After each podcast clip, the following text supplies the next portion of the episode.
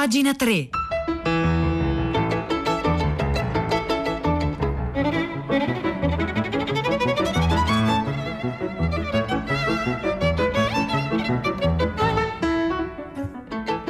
Sono le 9 e 2 minuti e buongiorno da Vittorio Giacopini, bentrovati a pagina 3 La cultura nei giornali, sul web e nelle riviste. Oggi giovedì 4 marzo iniziamo con una riflessione che un grande scrittore, l'anglo-pakistano Anif Qureshi, dedica a uno dei temi chiave della nostra vita, ovvero l'amicizia.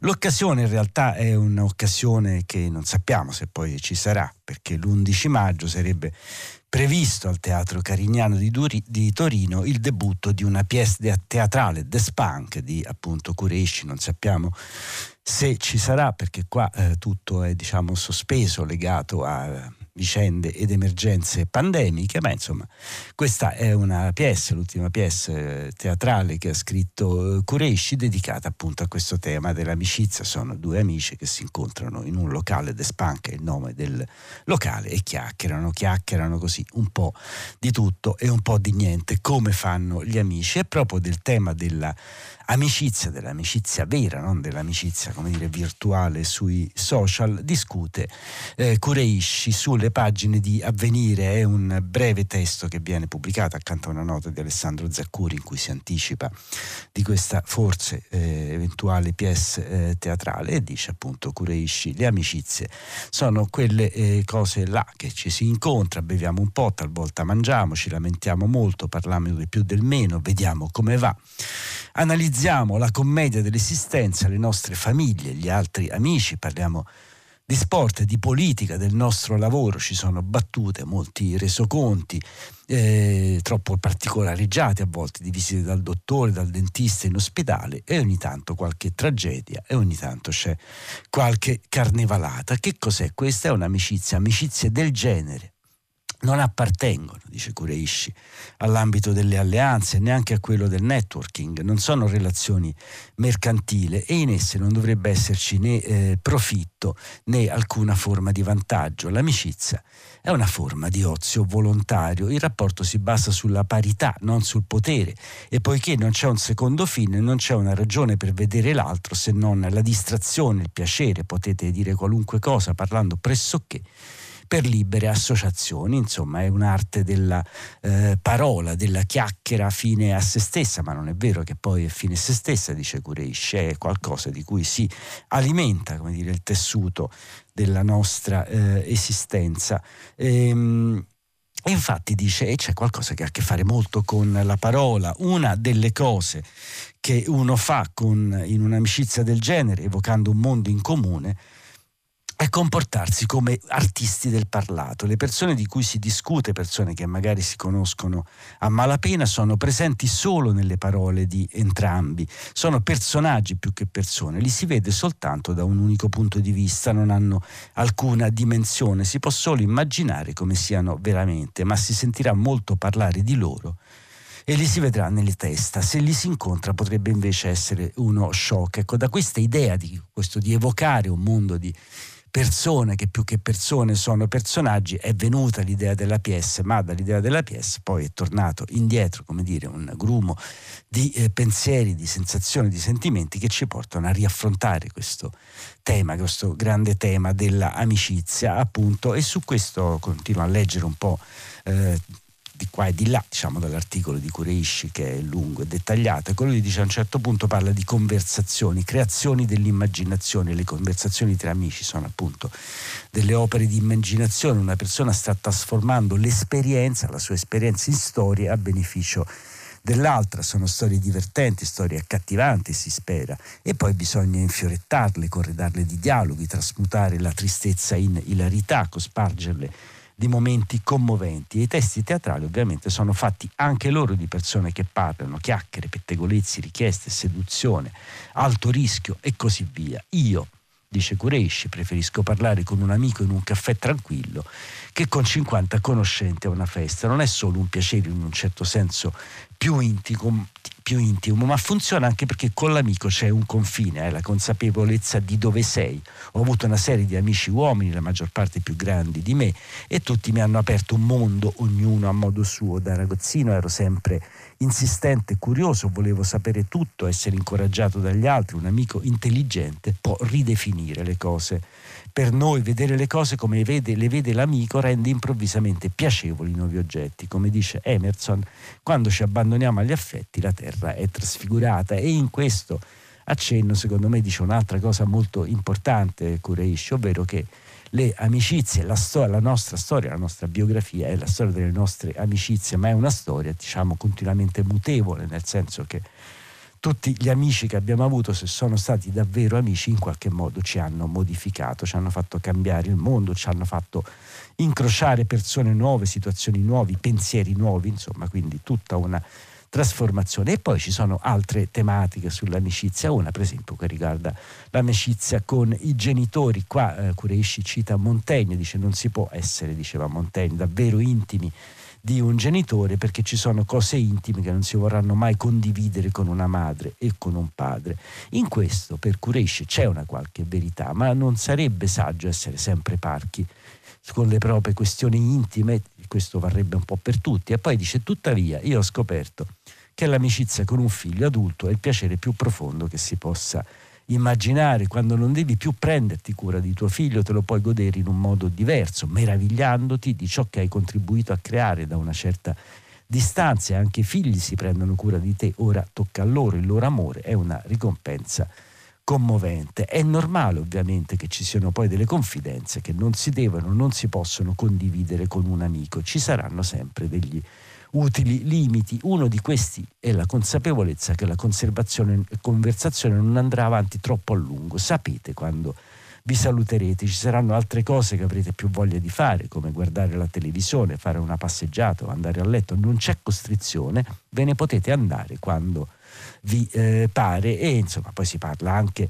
dell'amicizia, dell'amicizia con la propria compagna, ma nel rapporto con la propria compagna c'è anche un altro elemento, c'è l'eros, c'è il sesso e invece nell'amicizia non c'è il romanticismo, ma per contro la risata è il sesso dell'amicizia, è una bella immagine questa di Kureishi in cui appunto fa, ci fa capire quanto siano importanti le risate in questo mondo anche un po' troppo serioso in cui viviamo. E la fi- finale, il finale della, della, del, dell'intervento di Kureish su avvenire riguarda anche fine, la fine delle amicizie. Non significa che non ci siano dilemmi etici che potranno turbare o addirittura distruggere un'amicizia. Alcune discussioni saranno appassionate e vi avvicineranno, altre vi divideranno.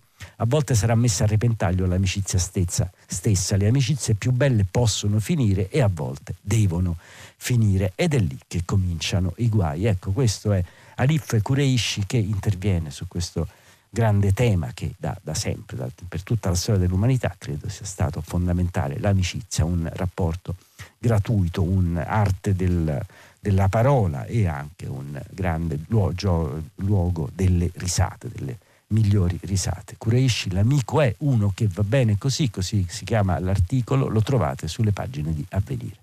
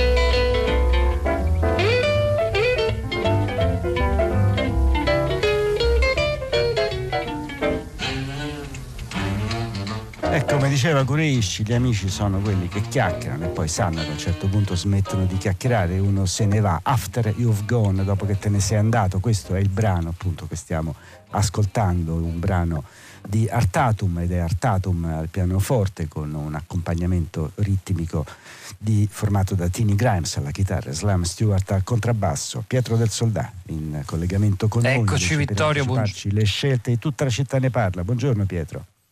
Buongiorno a te, gli ascoltatrici e ascoltatori di pagina 3. È tornato eh, al centro del dibattito a prima pagina questa mattina il tema del Sud, una questione meridionale sollevata già ieri da un articolo che ha avuto molte reazioni e ripercussioni anche nei messaggi che abbiamo ricevuto dello storico Enzo Ciconte pubblicato sul quotidiano Il Domani. Lo hanno ricordato un paio di ascoltatori anche stamattina.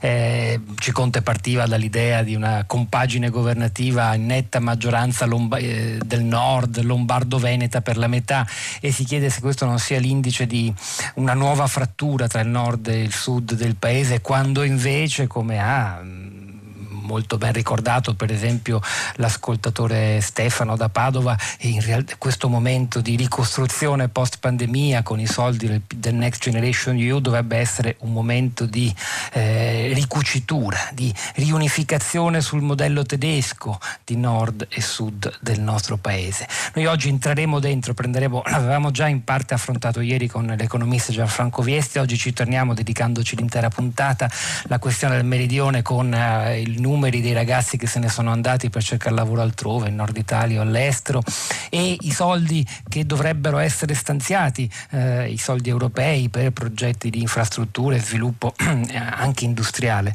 nelle regioni del Mezzogiorno. Da lì ripartiamo a partire dalle 10, diteci la vostra, commenti, critiche, testimonianze, noi ci siamo. Grazie Vittorio. Grazie, grazie a Pietro del Soldato, vi ricordo il numero di telefono 335 56 34 296 e per dare un po' di argomenti anche alla discussione che eh, arriverà su tutta, tutta, la città ne parla sulla questione del mezzogiorno, vi segnalo intanto due cose che potete trovare oggi sui giornali e online. Intanto dal Corriere della Sera c'è un saggio di Stefano Messina che viene qua recensito che si chiama Scacco ai neo-borbonici, insomma una rilettura del ruolo attivo, fattivo del Mezzogiorno d'Italia nella costruzione dell'unità del paese contro appunto tutta la nostalgia neo-borbonica. E poi dalla rivista online Scenari, che è la rivista online della casa editrice, editrice Mimesis, vi suggerisco il ricordo di un pensatore scomparso nei giorni scorsi, Franco Cassano, che appunto è diventato famoso spesso con un suo tema, il tema il pensiero meridiano, appunto il pensiero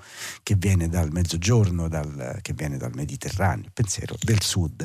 Eh, altre segnalazioni dalle pagine dei quotidiani, avete ascoltato anche al GR la voce di Pietro Marcello che parlava del suo film per Lucio, per il film, il film documentario su Lucio Dalla, ne scrivono tutti i quotidiani, vi segnalo in particolare gli articoli sul fatto e su Il Manifesto, dalla Gazzetta del Mezzogiorno invece c'è un anniversario eh, di eh, parecchi anni fa, nel 1991, 30 anni fa, è stato il momento in cui ci fu il grande sbarco di albanesi in Puglia, Brindisi 1991, la Puglia divenne l'America, scritto tutto attaccato come fu poi il film di eh, Amelio.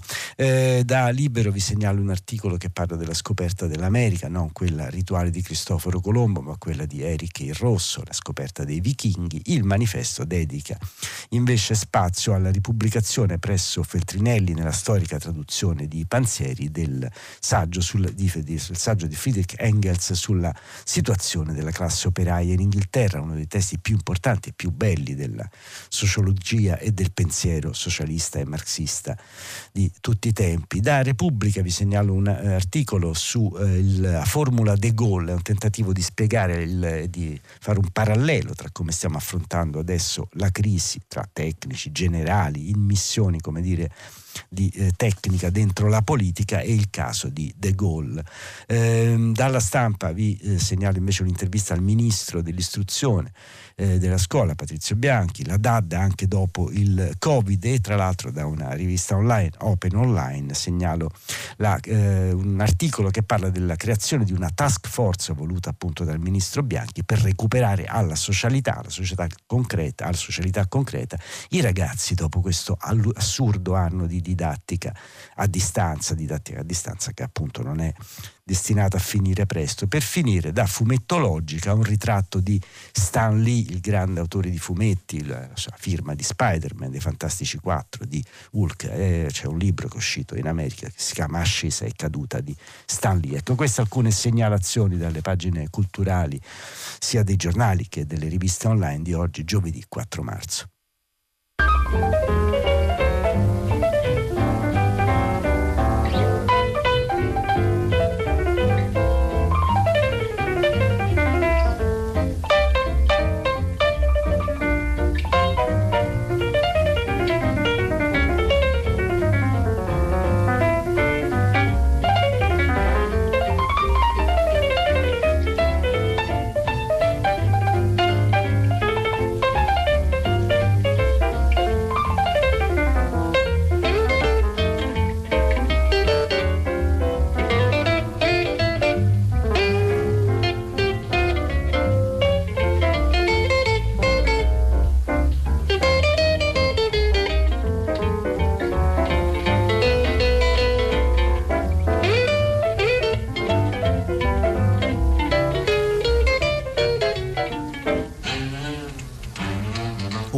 Ideale è quello in cui le giornate iniziano sfogliando i giornali e le serate finiscono eh, leggendo un romanzo, ma letteratura e giornalismo non sono due cose così distanti.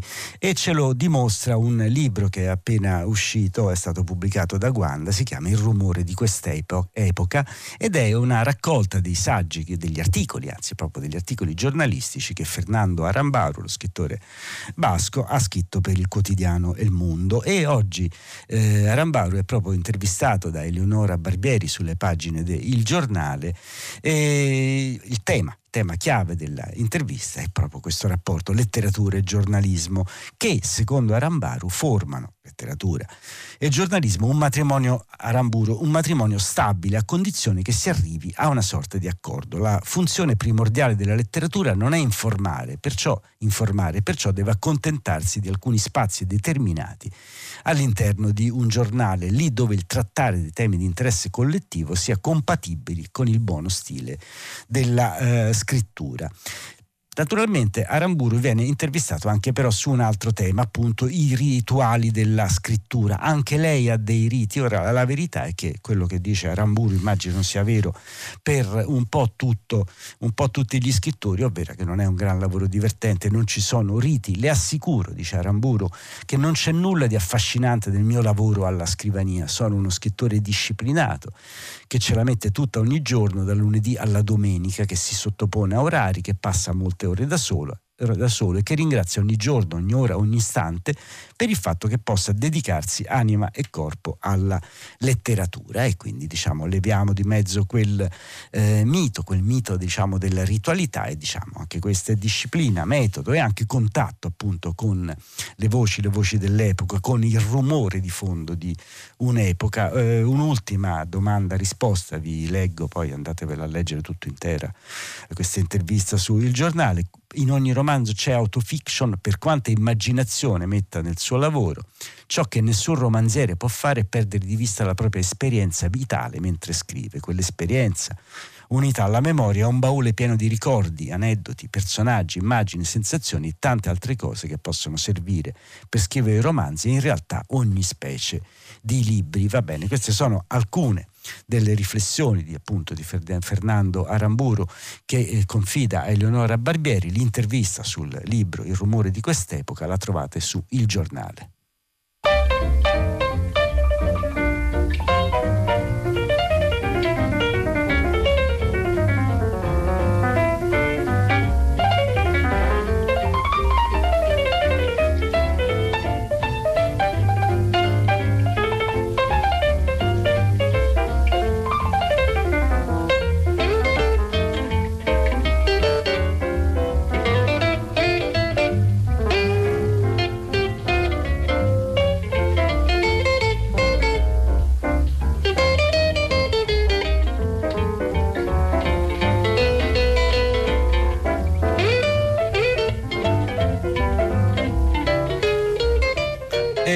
Avanti appunto dopo questa intervista, dopo queste diciamo, riflessioni di Aramburu, eh, passiamo a un altro argomento che in realtà non è un altro argomento appunto perché là si parlava di che cosa significa eh, scrivere e scrivere può anche non significare nulla, nel senso che possiamo delegare questa attività ai computer. È vero, non è vero? Pare di sì. Penne tecnologiche.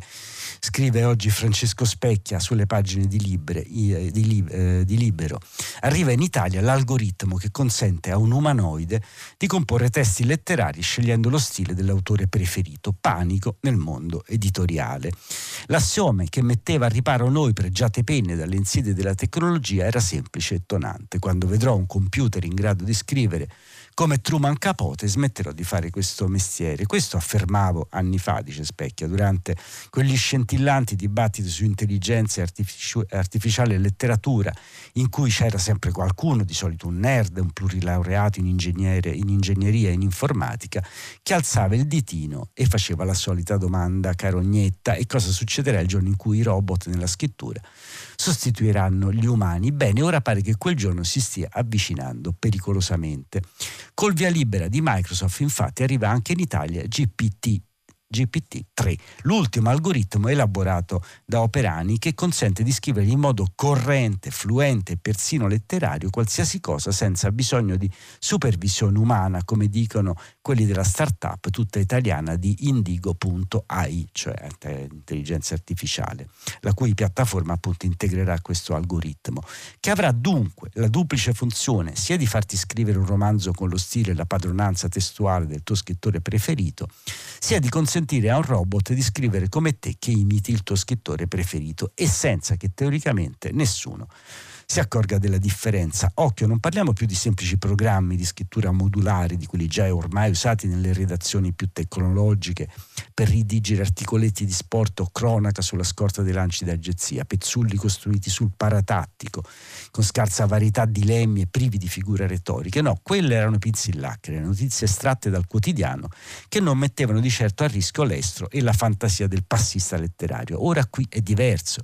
Qui si discute di robot che copiano ed elaborano stili di scrittura e attingono ai format delle varie avanguardie e movimenti eh, letterari. Insomma, se vuoi scrivere come Tolstoi, come Hemingway, come Silvia Plath o come il gruppo Ulipo, basta che imposti il tuo programma e ti viene fuori quel, eh, quella roba là, quel ritmo, quello stile, quella letteratura. Ecco, queste sono appunto alcune delle notizie che ci vengono da questo articolo. Siamo sicuri che sia una buona notizia o una cattiva notizia? Non saprei dire, nel senso che poi ognuno dovrà continuare a scrivere come può e come sa, ma naturalmente qualcuno potrebbe anche tentare questa scorciatoia, staremo a vedere.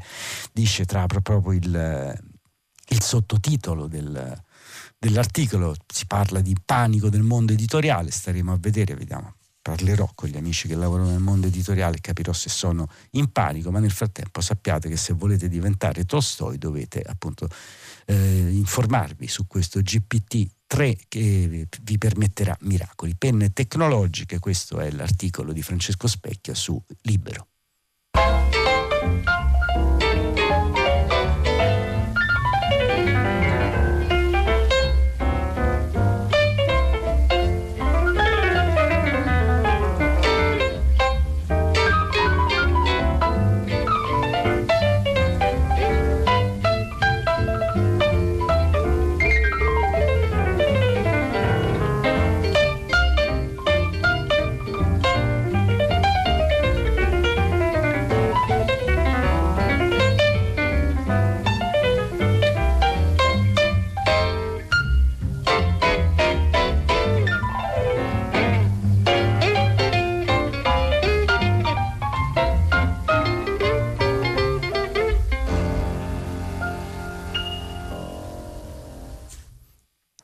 After You've Gone, se n'è andato, insomma, dopo che te ne sei andato, questo era Artato, Martato ma accompagnato, lui al pianoforte, accompagnato da Tinny Grimes alla chitarra e da Slam Stewart al contrabbasso. E concludiamo raccontando una pagina o facendo raccontare a Marinella Salvi dalle pagine del manifesto una pagina di storia abbastanza poco nota e abbastanza dimenticata, è la storia di una comune, non della celeberrima comune di Parigi, di cui in questi giorni cadono i 150 anni, l'anniversario dei 150 anni, ma una comune che venne eh, creata nel marzo del 1921, esattamente 100 anni fa, dai minatori che si trovavano ad Albona, paese degli Istria, un paese minerario, un paese di minieri. Il, marzo del 400, il 4 marzo del 1921 i minatori di ogni nazionalità dell'Arzia in Istria occupano le miniere per autogestione gestirle. Ovunque viene issata la bandiera rossa, questa comune però durerà poco, come capita, sino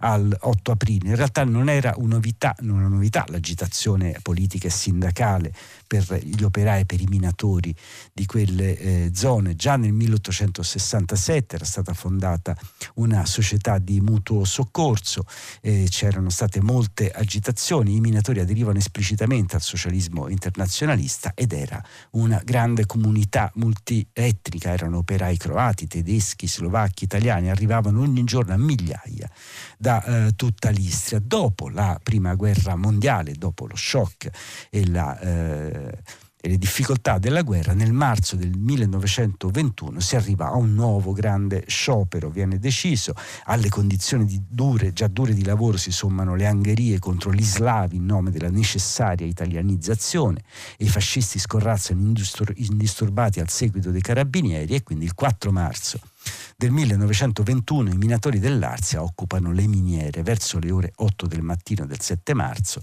Pattuglie di guardie rosse ispezionano il territorio del bacino minerario, invitando gli abitanti dei villaggi e le autorità scolastiche ad esporre sugli edifici le bandiere rosse.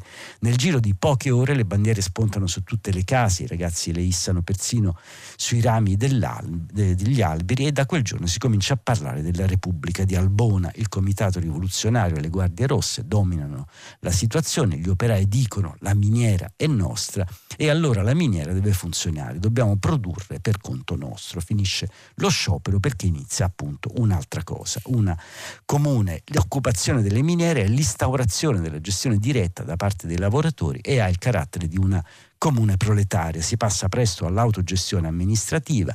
Il bacino minerario dell'Arzia, con i suoi villaggi e piccoli paesi, è un territorio governato a questo punto dalla collettività. È l'unico caso di una comune operaia consistente territorialmente che si costituisce ed opera in quella che era l'Italia del 1921. Dura poco. Le bandiere rosse sventolano sino all'8 aprile e poi sono strappate via con la forza delle armi. Ecco, questa è la storia della comune di Albona che e ce la racconta eh, in modo molto efficace sulle pagine del manifesto Marinella Salvi. Qui finiamo anche la puntata di pagina 3, grazie a Piero Pugliesi in regia, a Marzia Coronata in redazione, a Cristiana Castellotti e a Maria Chiara Beranec che si occupano della cura del programma. Da Vittorio Giacopini, appuntamento domani mattina alle 9 con pagina 3.